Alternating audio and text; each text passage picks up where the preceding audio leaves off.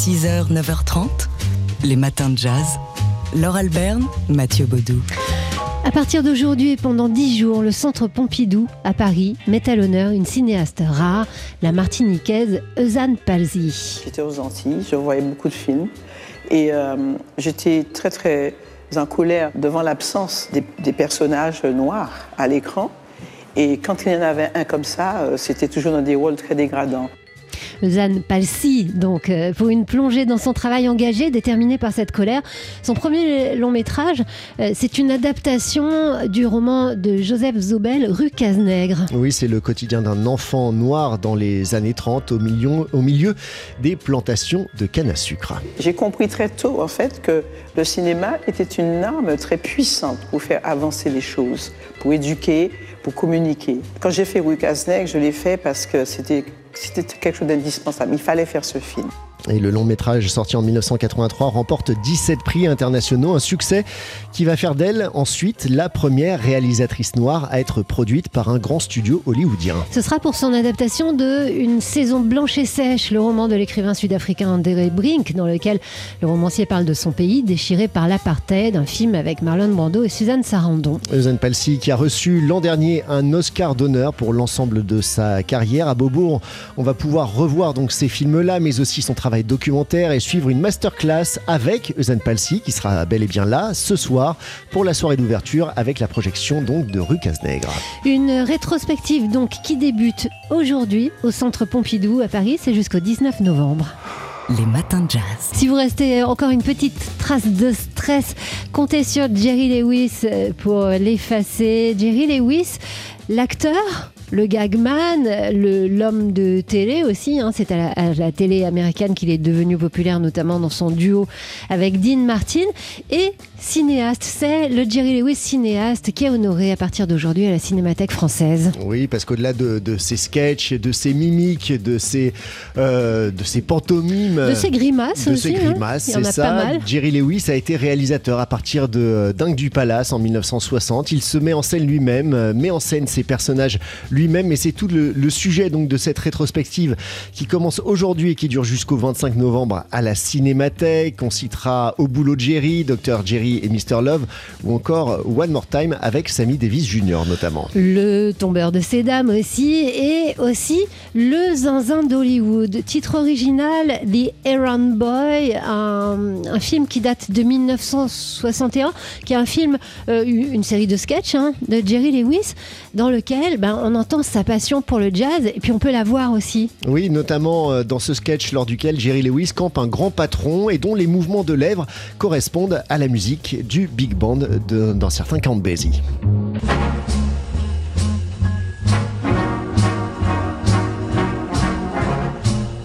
Bon alors évidemment, on n'a pas l'image. En radio, ça marche pas très bien notre truc, mais enfin, imaginez Jerry Lewis assis euh, autour d'une grande table de réunion, une table de patron. Il a allumé un gros cigare, mais alors vraiment très très gros qui traînait il le fume sous nos yeux et donc à chaque fois qu'il ouvre la bouche, on entend les notes de l'orchestre de Count Basie. C'est extrêmement drôle, extrêmement bien fait. Il faut rappeler à quel point euh, ce, travail euh, gaguesque était un travail métronomique réglé à la virgule près. Donc c'est un extrait de The Aaron Boy, le zinzin de Hollywood qu'on pourra voir dans le cadre de cette rétrospective. Et puis comme d'habitude, il y a des rencontres et des conférences. Oui, à commencer par celle euh, qui vous permettra de tout savoir demain sur euh, le Jerry Lewis cinéaste. Euh, justement, ce sera à 19h à la Cinémathèque avec Damien Bertrand. Jerry Lewis cinéaste. Ça commence donc aujourd'hui jusqu'au 25 novembre à la Cinémathèque française. Les matins de jazz. Polka. Chaque photo a son histoire. Et ce matin, on est avec euh, Alain Genestar de Polka Magazine pour évoquer avec vous, Alain, le nouveau numéro de Polka qui sort demain en kiosque. Voilà, de, demain jeudi. Euh, bonjour Laure. Euh, oui, et en une, une photo, une photo célèbre, tout de moins qui rappelle une photo célébrissime, l'icône des icônes. c'est l'Afghan de, Steve McCurry avec ses yeux verts, sauf que sur cette photo, elle cache le bas de son visage. C'est donc une photo mystérieuse mystérieux comme les Lorients. Et nous avons là un, grand portfolio qui est signé par deux grands, grands photographes, euh, Marc Ribou, qui est, décédé en 2016, et Steve McCurry. Et chacun à sa manière montre l'Orient. L'Orient qui va de la Turquie en Inde, le Cambodge, le Vietnam, l'Afghanistan, la Thaïlande, le Yémen. Et chacun a, son regard particulier. Marc Ribou, euh, c'est un regard d'une profonde poésie de la route, parce qu'il est sur la route. Pour son premier voyage en 55, il utilise la Land Rover de George Rogers, qui est l'un des, fondateurs de, l'agence Magnum à laquelle il appartient. Et donc ces photos sont en noir et blanc, elles sont certaines célèbres, d'autres à découvrir. Et Steve McCurry, c'est le prince, c'est le roi de la couleur. Pour lui, on ne peut photographier qu'en couleur. La couleur dans ces pays, dit-il, fait culture. Et en plus de l'Afghanistan, où il retournera 30 fois, il a parcouru également euh, tout l'Orient. Et cette conversation, c'est une belle conversation entre ces deux très grands photographes. Ribou, c'est un promeneur pour lui-même, et McCurry, c'est le reporter pour le National Geographic.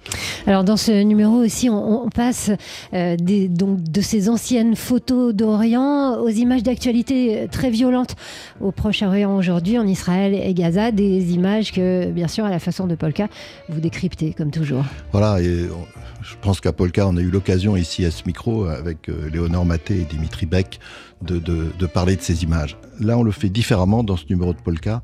On a demandé à l'AFP, qui est donc euh, sur place, euh, au rédacteur en, chef photo de l'AFP, Stéphane Arnaud, de nous dire comment travaillent ces, photographes, entre les correspondants et, les photojournalistes, euh, depuis le massacre du 7 octobre.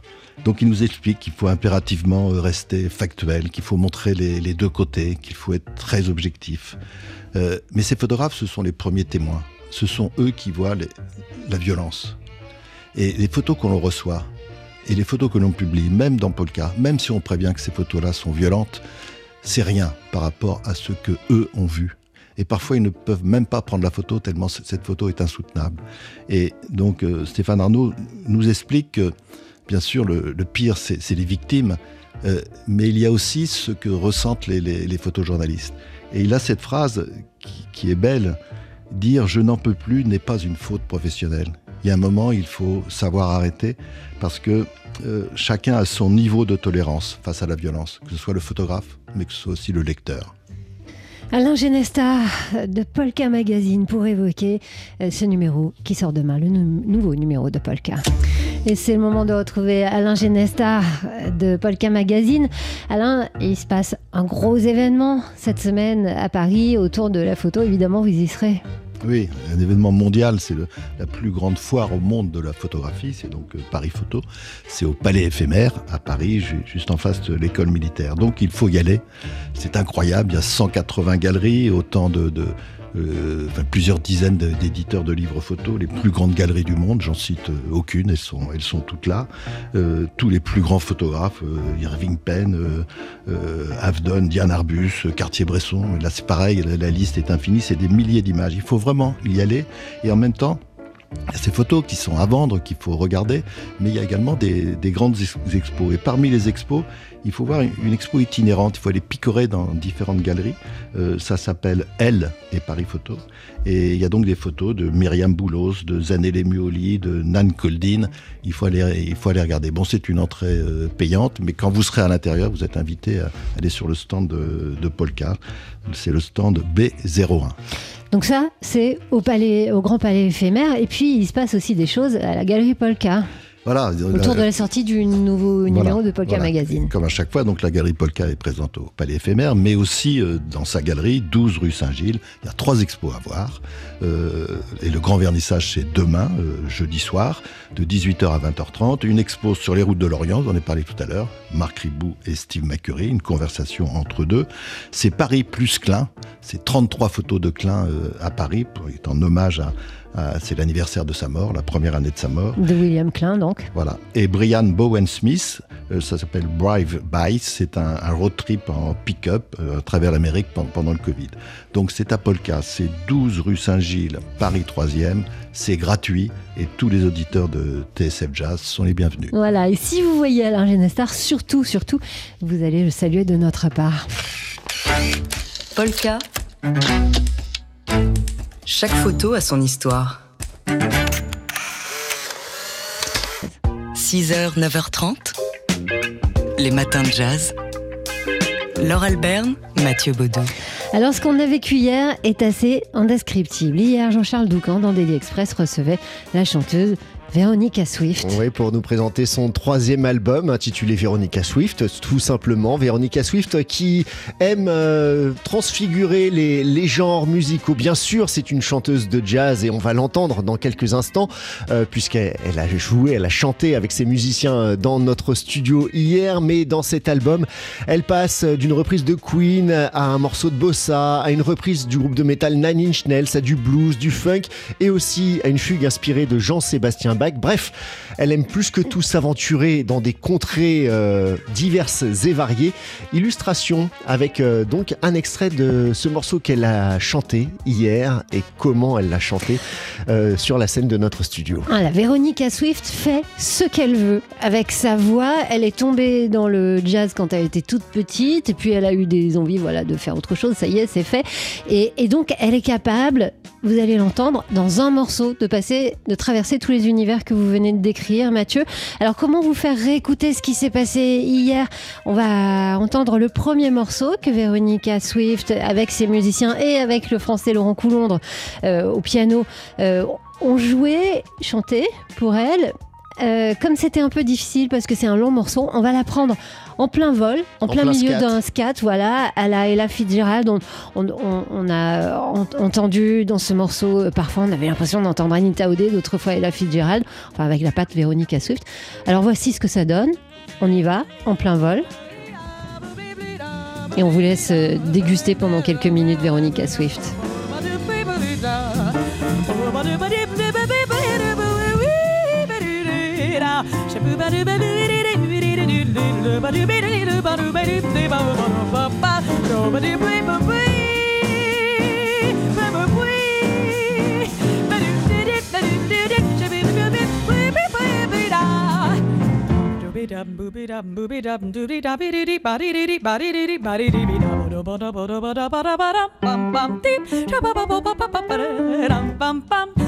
bum bum bum bum bum bum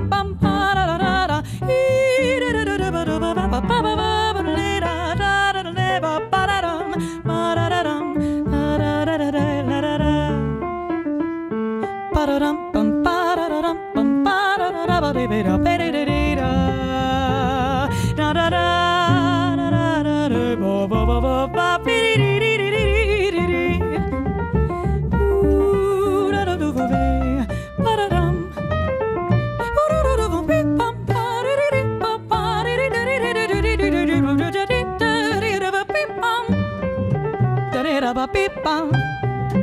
Ooh, ooh, ooh,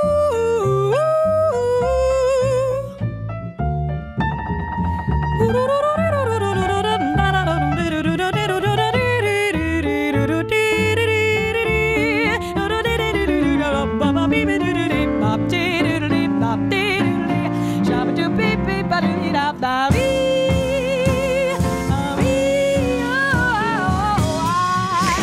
Décoiffer notre bac d'un seul coup.